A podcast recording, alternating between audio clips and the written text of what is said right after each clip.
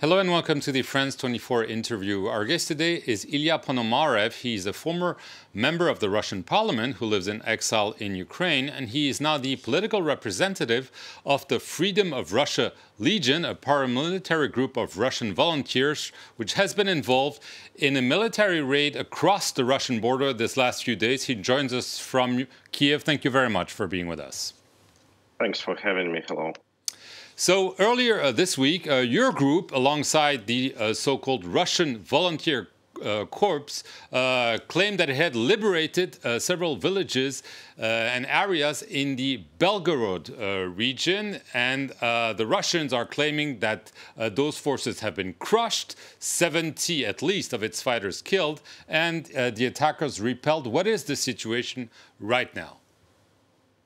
Um, you know, as uh, as far as several hours from now, I think that one of our main achievements, not the main achievement, was that we had uh, uh, nobody killed in action from our side, and I think it's uh, it's it's very important. We see we didn't lose a single soldier. Um, and uh, yes, indeed, it's a joint operation between the Legion, Freedom of Russia, and Russian Volunteer Corps, and they right now controlling already more than 40 kilometers wide stripe alongside the Russian-Ukrainian border and are advancing inside Russian territory. So uh, you're saying what uh, Russia is claiming that they have crushed uh, this uh, offensive is absolutely wrong. That on the contrary, uh, those forces are making progress inside Russian territory. Exactly and uh, they uh, totally stage and fake the information about uh, uh their successes. They uh, put some other armored vehicles and made a video of them, but it was very quickly revealed by our guys that the painting on those vehicles was all wrong.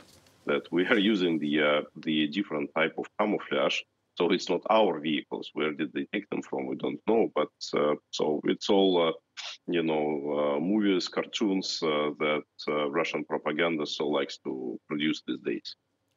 How many uh, troops are there inside Russia from your group and the other group? And what is the goal of the operation? If you're saying you're making progress, I assume you have an objective, a military objective.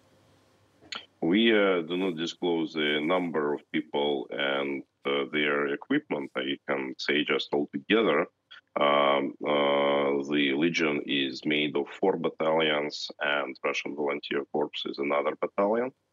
Um, so their total capacity is five battalions. Um, a lot of equipment uh, they have captured already there on the ground. Uh, in terms of uh, the objective, obviously, the objective is to liberate Russian territory. That's the main objective, and uh, to wave this white, blue, and white flag, like like the one behind me, the flag of free Russia, so that. Uh, our country starts to get liberated. And this is uh, what we have achieved already. Uh, the second thing is to promote the idea of resistance among Russians. Uh, primarily, obviously, uh, armed uh, resistance to get more volunteers to join our ranks. Uh, to join the, the resistance movement, which is uh, right now on the rise in Russia, uh, to inspire Russians to show them that the, liberation is near. And thirdly, the objective obviously is, has a military aspect. Uh, uh, right now, our guys are creating demilitarized zone uh, between Russia and Ukraine, and also it's a major diversion of military forces from Ukrainian front lines, and that's a significant help towards coming Ukrainian offensive. Right. Uh, but I mean, you're not telling me uh, that this is the beginning of uh, essentially an attempt to overthrow uh, the uh, regime in uh, Russia. You don't seriously think that those troops are going to make progress, get more support, and head to Moscow, are you? Um, eventually, that's the plan. maybe not this very time, but I think that the ultimate attempt to overthrow a Russian regime was started by Vladimir Putin in February 2022 when he uh, uh, attacked Ukraine. Uh, that was uh, the final countdown that he has uh, uh, initiated. And yes, at the end of the day, it would end with uh, just one outcome. Our guys will be in Moscow and Putin will not be in Kremlin. Uh, the Kremlin, uh, you just mentioned, the spokesperson for the Kremlin, Dmitry Peskov, described the attackers as quote unquote Ukrainian militants, uh, saboteurs. Uh, Ukraine denies its involvement, but obviously uh, those uh, volunteers, quote unquote, have been trained, equipped by Ukraine, and they must have received a green light from Ukraine to launch this operation. Green light, obviously, yes, because both uh, troops they Ukrainian military. They are part of the international legion, uh, which is in turn is part of uh, uh Ukrainian military structure, armed forces. But uh, one thing is the green light. Another thing is uh, organizing, assistance. and steering the operation. None of this has happened. not a single Ukrainian soldier has entered Russian soil. It's a totally autonomous operation by Russians inside Russia. That's why they are not bound by any obligations that Ukraine has taken in front of uh, international community. We came to liberate our land. Right. Uh, you also have claimed uh, to have been in touch with members of another group known as the uh, National Republican Army uh, as they were plotting uh, targeted killings uh, inside Russia. One last August killing Daria Dugina, the daughter of Alexander Dugin, one of the ideologues of the regime. Another, more recently, killing a prominent military blogger, Vladlen Tatarsky. Uh, I mean, uh, do you uh, agree with those targeted killings? Because Russia claims that you're promoting terrorists. you're proving them that it's true. Um, no, the other way around. We are conducting a counter-terrorism operation. Uh, the terrorist state is Russia. Vladimir Putin came to power because he organized terrorist attacks on the civilian residential buildings in Moscow and in other cities uh, of Russia. He is systematically harassing and murdering his political opponents, as we very well know. Uh, right now, he is terrorizing Ukraine, and he has officially been recognized by international community as the leader of terrorist state, and he himself is a wanted criminal by uh, international court in The Hague. So what we are doing, we are attacking the uh, key people of this regime. It's key ideologists, it's key propagandists, it's key organizers, it's key financiers, it's uh, key government officers, it's key military personnel.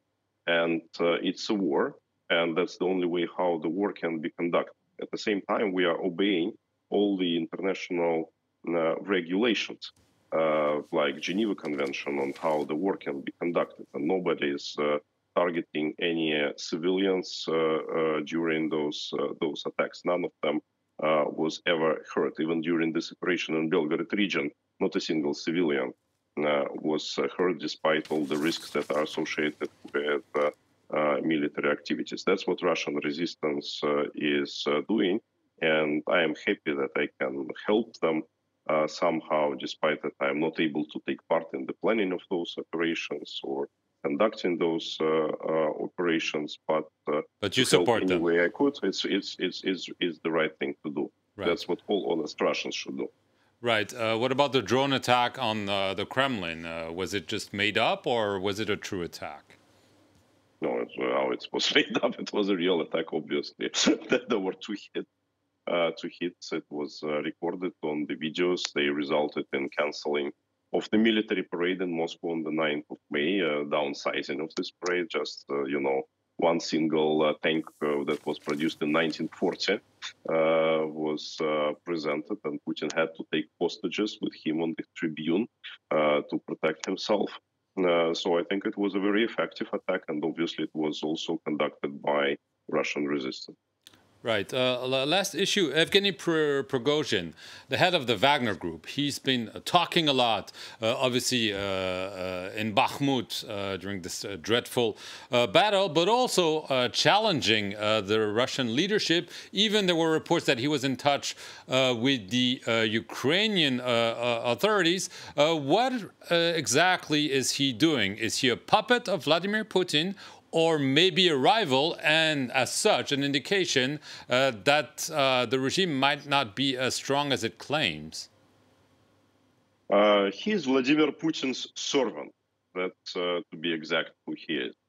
And uh, he's a business person. He's making money. And he doesn't want uh, to go to hell and die with Vladimir Putin.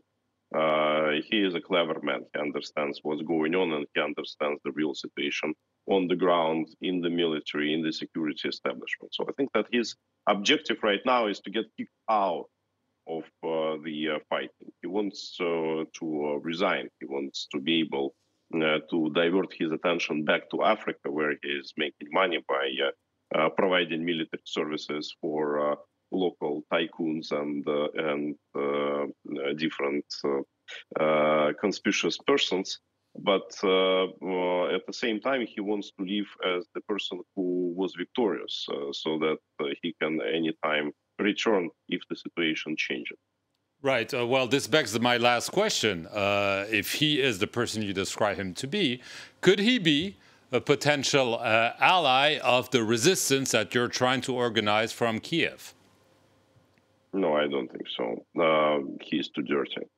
He is dirty, his hands are covered in blood, and most importantly is that his motivation is not about changing Russia. His motivation is about making money. And uh, the exact objective of our activities is to get rid of such uh, people like him. No, I don't think that he would be a factor of the change at all. I think that by the time uh, uh when we'll be in Moscow, he would be uh, somewhere in Africa or, or, or in Asia, and then it would be a long international procedure extract him out. Ilya Ponomarev, I want to thank you very much uh, for appearing here on the France 24 interview from Kiev in Ukraine, and thank you all for watching it.